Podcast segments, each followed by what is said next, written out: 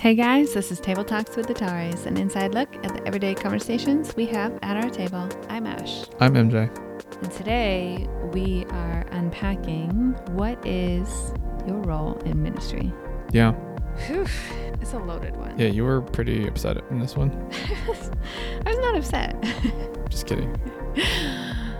we uh This is it's a lot to unpack. And it's something that we've been unpacking for Yeah. a couple of years. So and we feel strongly about it, but we don't really know in which way.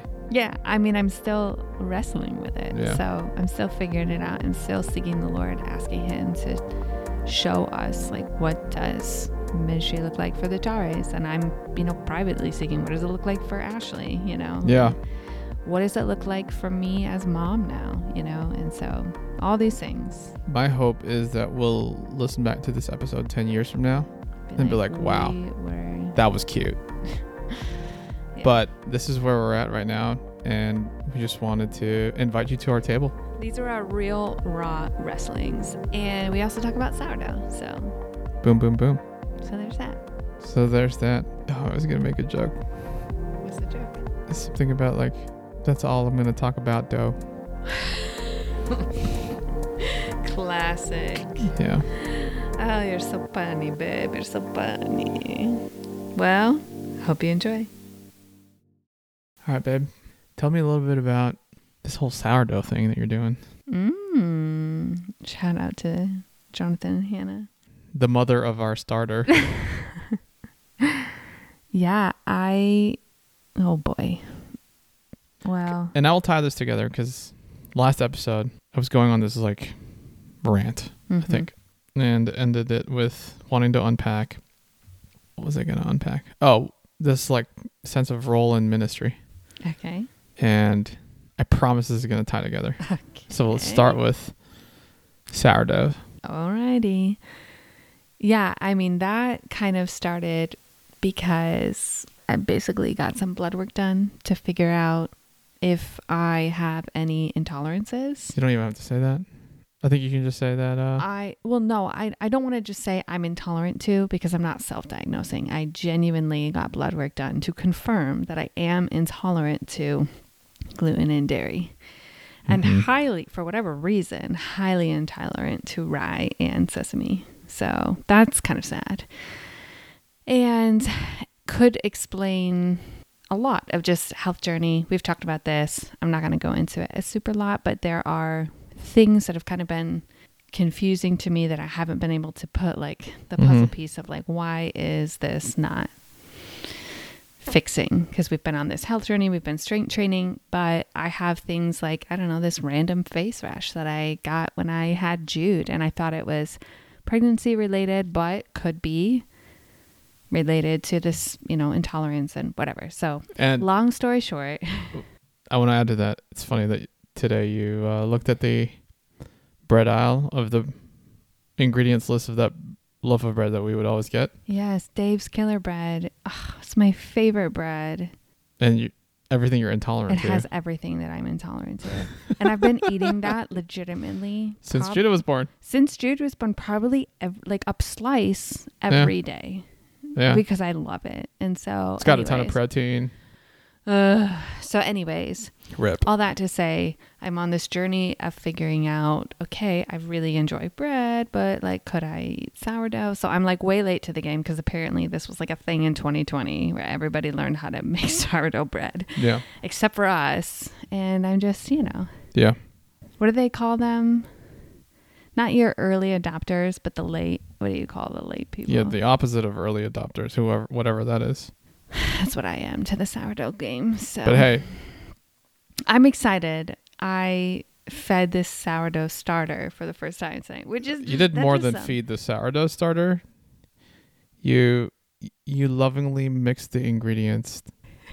you talked to the I sour. whispered to the. I sang a little song. You've named the sourdough starter. Of course, I mean you gotta. You know, nobody's gonna be talking loudly for the next several days until I make this bread. Good luck with that with the kids. But um, yeah, I'm excited to try it and see if that Yeah, you are. is something that I could maybe tolerate a little Mhm. bit more if it's not, you know, super processed. I mean, when so, when Jonathan made it when mhm. they were here last week, yeah, we like I had zero issues. Well, I'm you know I didn't take the test, so I'm not sure what I am.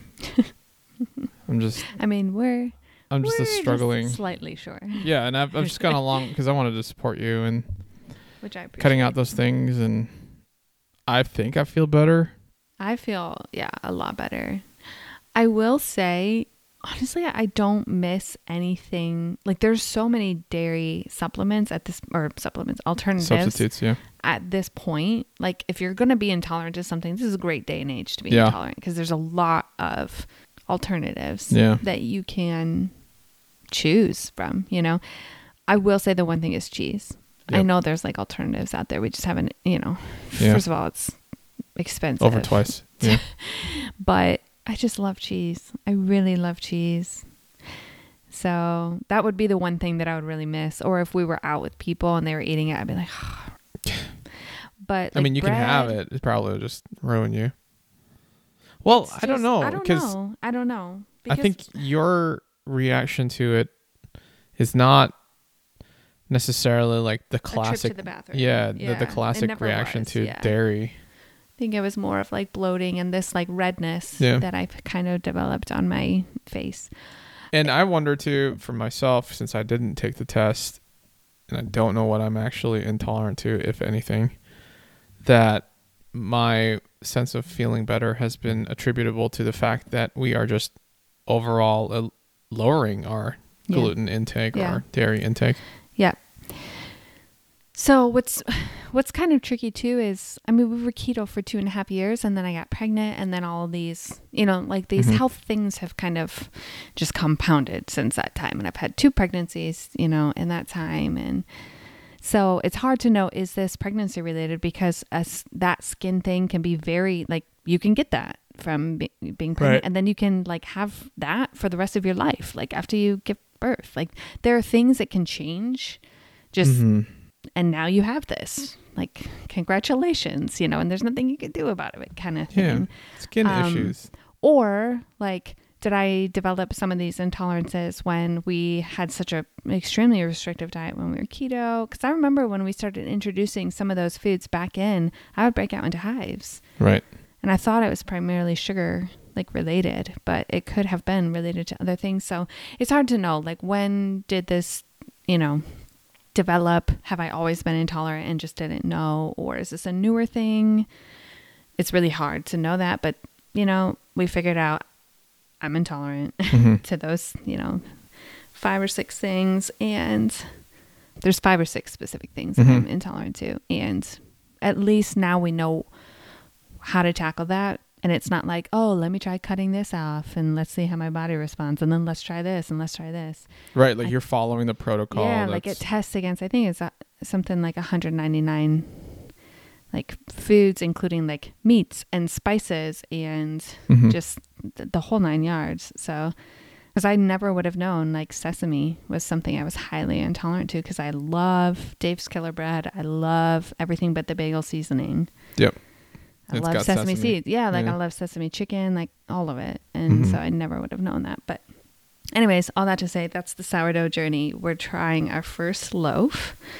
This, I'm going to make a loaf of sourdough bread. Saturday. like sandwich bread. So, Yeah, it's got like a whole day and a half of prep work before yeah, you can there- just make I, it. I had no idea there was so much that went Mhm. into it. So, it's I think- basically a three, I mean, depending on when you feed your starter, it ends up Yeah. being a three day process.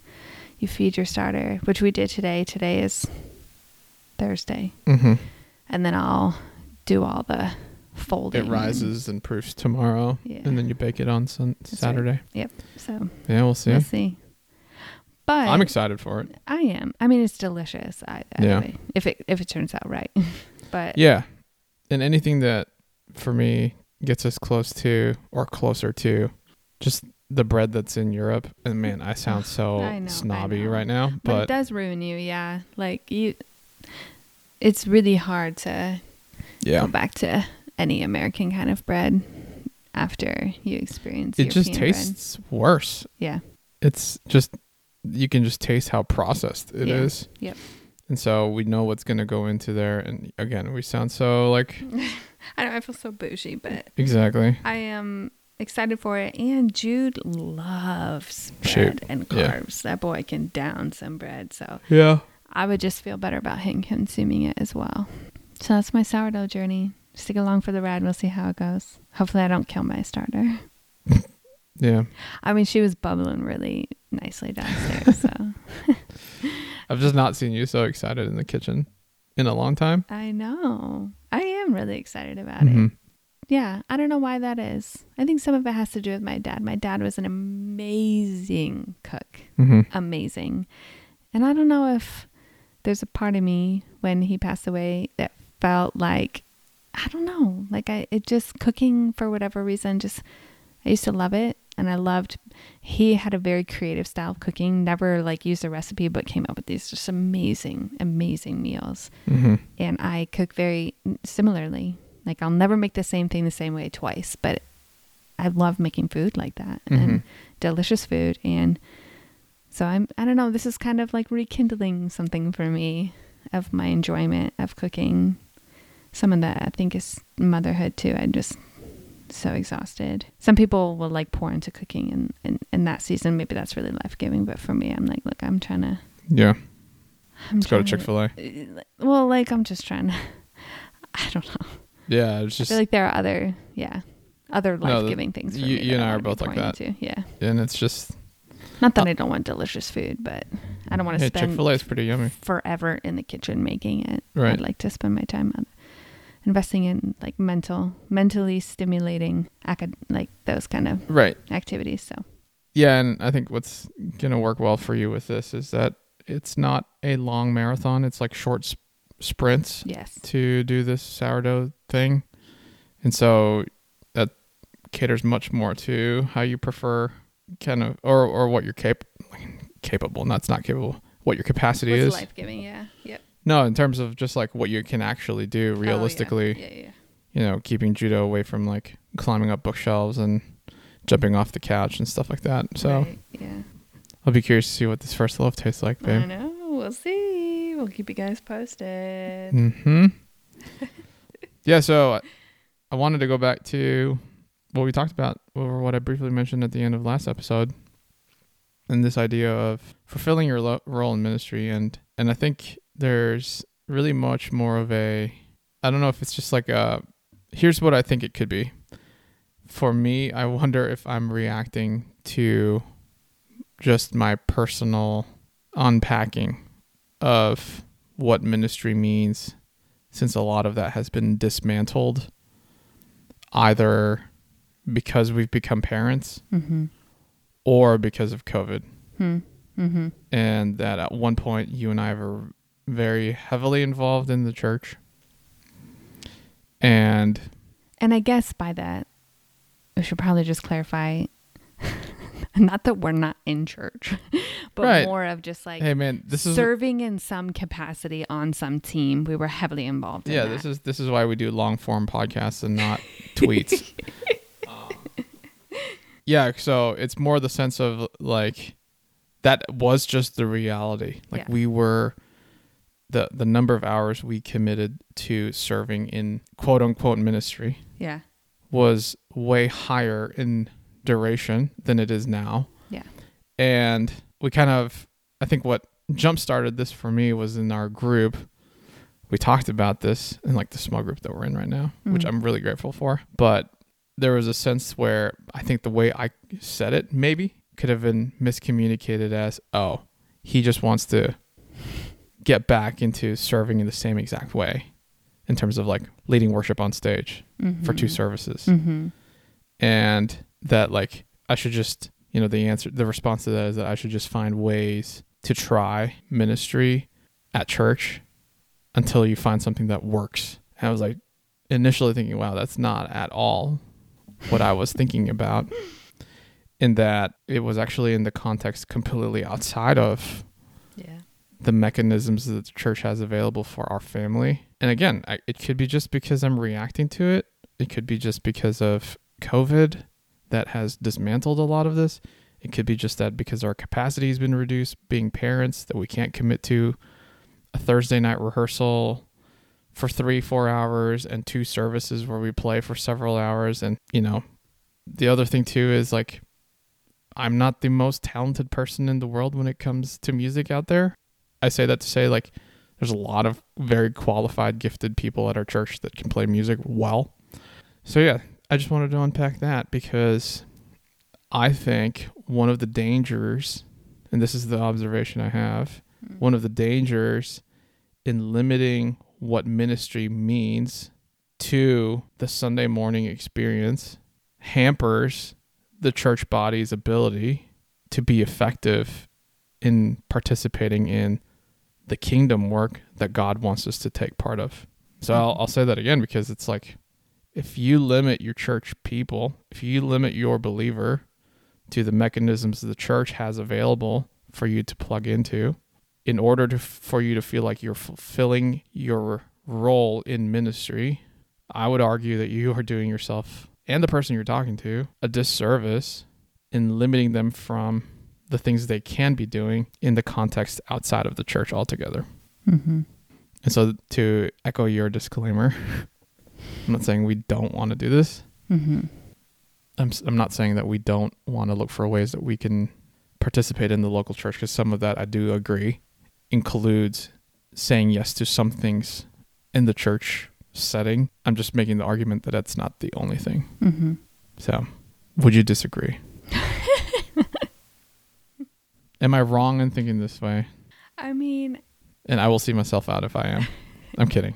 I feel like this has been such a long journey for us. And it did really start with COVID and having church, like normal gathering rhythms, kind of stripped away for a time and, and evaluating, like, not just what does this mean for our family, but how do we as a family continue to minister when those things are not in place anymore? Right. How what did what does ministry look like for the Tares outside of the organized methods that our local church body has set in place for us?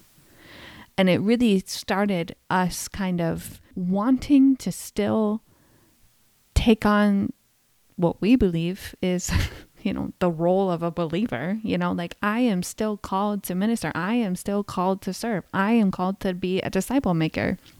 Okay. Well, organized church as we know it is not meeting. So what does that mean for us? Are we just not going to live out our mandate in this time until it turns on again?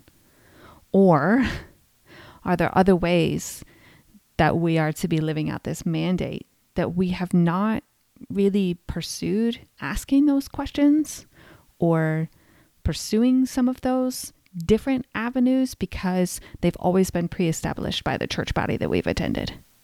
And we just plug in there, right?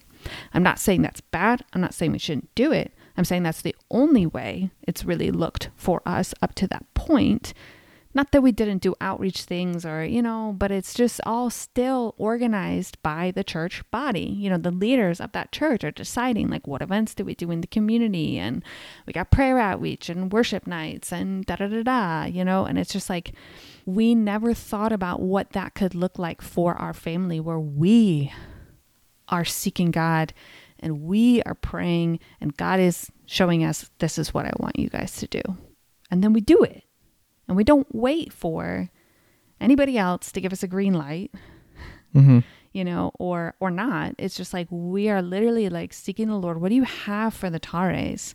What do you have for us? What ministry do you what like what does our family ministry look like? Mm-hmm. And what does it mean to be a believer in this time? Where all the ways yeah. that we've used to operate as believers have been seemingly shut off. Yeah. You know?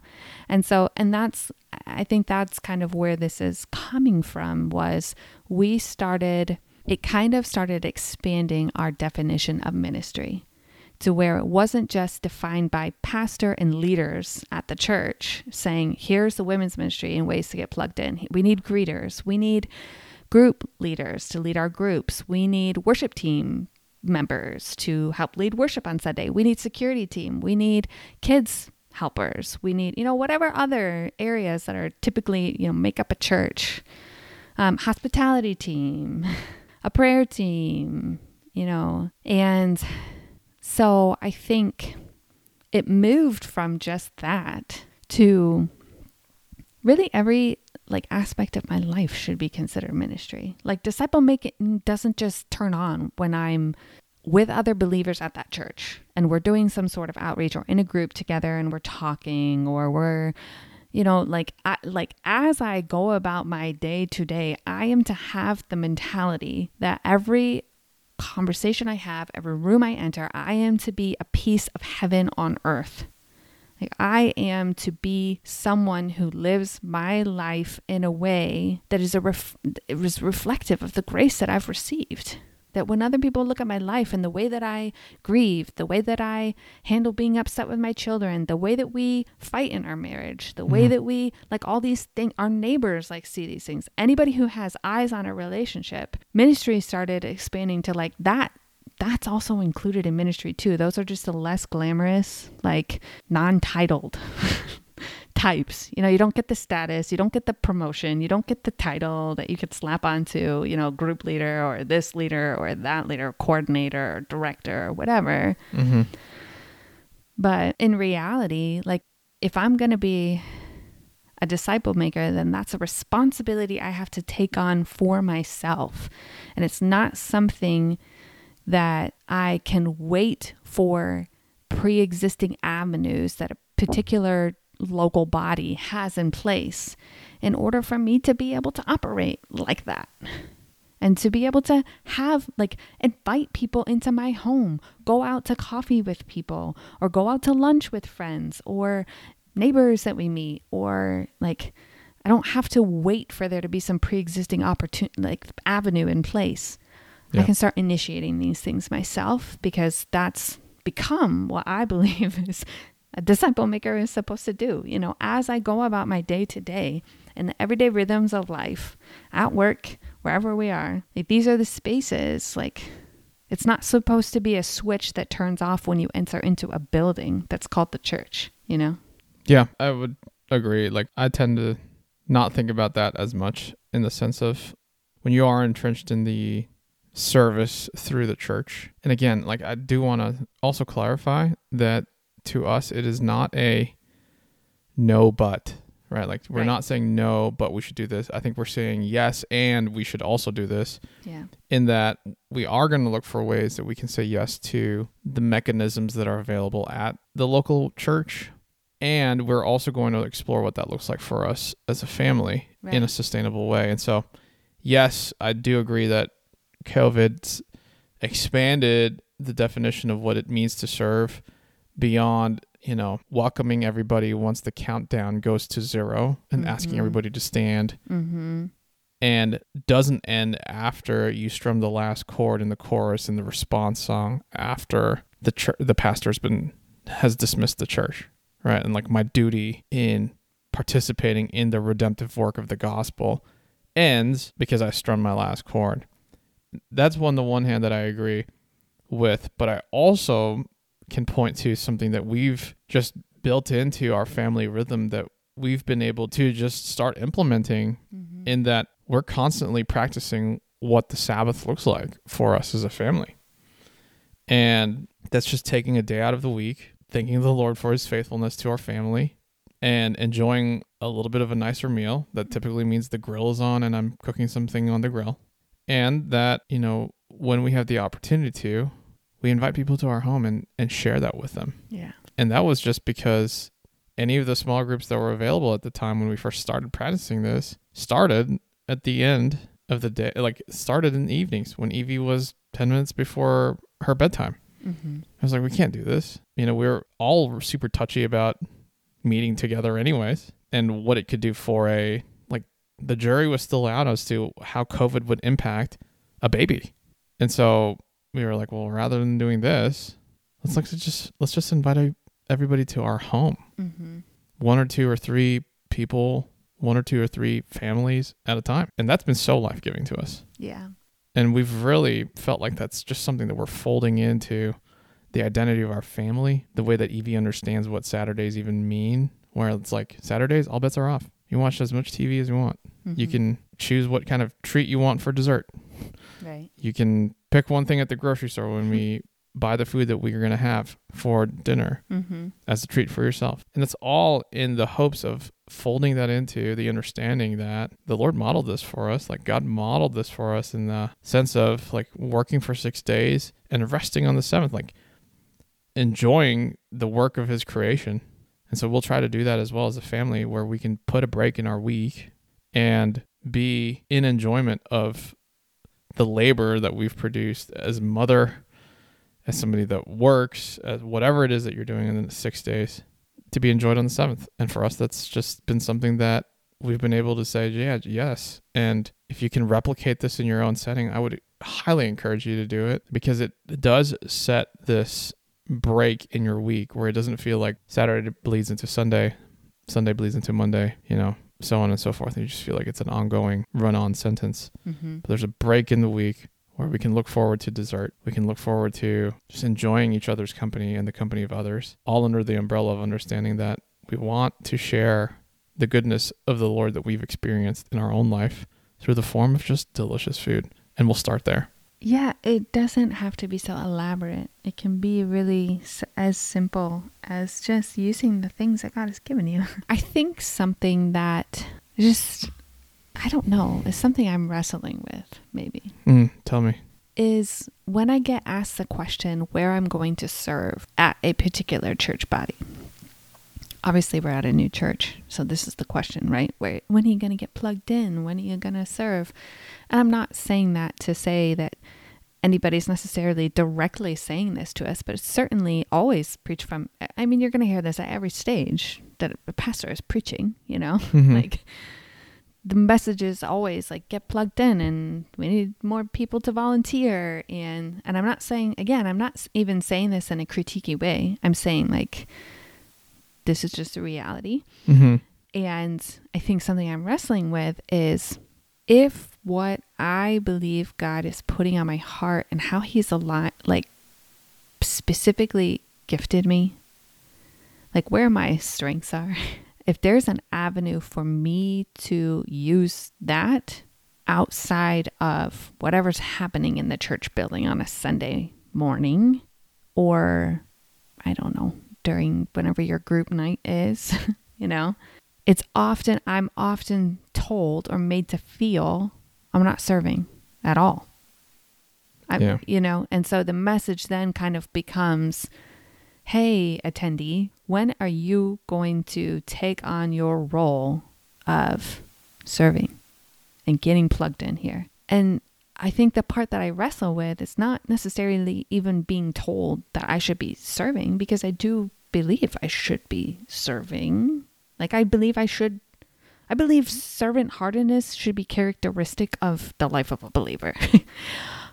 and I sometimes wonder if in some way shape or form postmodern American church has crippled the believer from actually being a disciple maker because it funnels all of the disciple making back through the pre-established pathways for ministry that that church has set in place. It's it's not really Right. So the church becomes the de- definition of what is somebody who is operating actively in ministry versus somebody who's not. right. And so the danger there is that you start refereeing somebody's application of their gifts through whether or not they're in a specific serving group, like the greeting team, or if you're not in this other team. Yep. And in their defense, I do think growth and discipleship does happen in community Yes. but I do think you end up missing out on helping others or equipping others in understanding that they are already placed in the areas where they're supposed to serve before they even identify where they could sh- serve in the church because of the gifts they already have. What I mean by that is that like the interactions you have in the workplace, your children at home, right? Like how do we instead of just funneling them through things that bolster the Sunday morning experience. Right. How do we equip moms to lead in their ministry uh, in their ministry of motherhood well? How do we like have gospel-centered conversations in our workplace with Right. our with our coworkers, with the people Yep. we interact with on a day-to-day basis? Yep.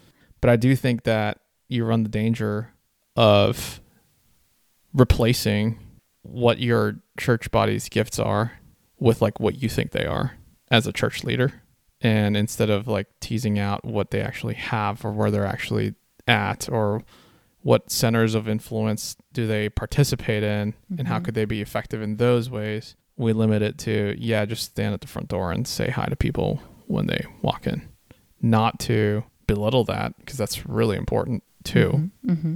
but I just think there's some sense of like you kind of gotta you have to weigh out or maybe emphasize both. Yeah, I think what I'm trying to get at though is um Sorry, I hijacked your. no, it's okay. I think um cuz I don't want to just say the diplomatic answer. I'm trying to get out what actually I'm wrestling with of if we want our believers to be disciple makers, but we tell them the only or or the communication that's spoken over believers is that you are to every avenue for you being a disciple maker exists within these walls Yeah.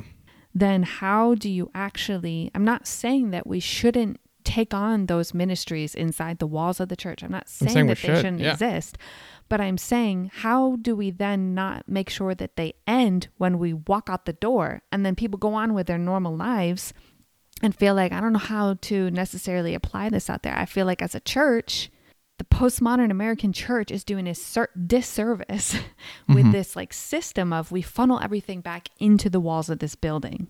And maybe you're meeting in homes for groups. I'm, I'm you know, whatever. But I'm saying it still exists within within this like ecosystem that we're creating in here, as opposed to really having a burden and a conviction and for believers to be sent out Mm-hmm. and know how to work that out in their day to day and know what it means to be a disciple maker in their neighborhood and know what it means to be a disciple maker at their workplace or in their home, right?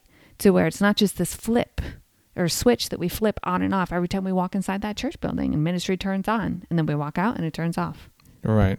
It's like ministry is only considered if it's full time ministry within the walls of the church building. Mm-hmm. But if I do something outside of that and I don't have a title for it, Mm-hmm. is that still given the same weight as Mm-hmm. ministry of the full time pastor who's got the title? Mm-hmm. That's what I'm I'm saying I'm really wrestling with. Is like, man, I just don't think we have maybe a right definition of ministry. We're not giving a right weight to ministry that exists outside the walls of the church building. and also, how are we equipping people to move from what happens in that place to like real life? I think this is great to stop here. I do think that this sense of like come here and like see this thing that's happening here Mm-hmm. is not unique to postmodern American church movement. And what I mean by that is that probably since the very beginning, this has been an issue Mm-hmm. where we delegate away the responsibility of discipleship to the clergy. And so that's what I want to talk about. Man, this is to be a whole series.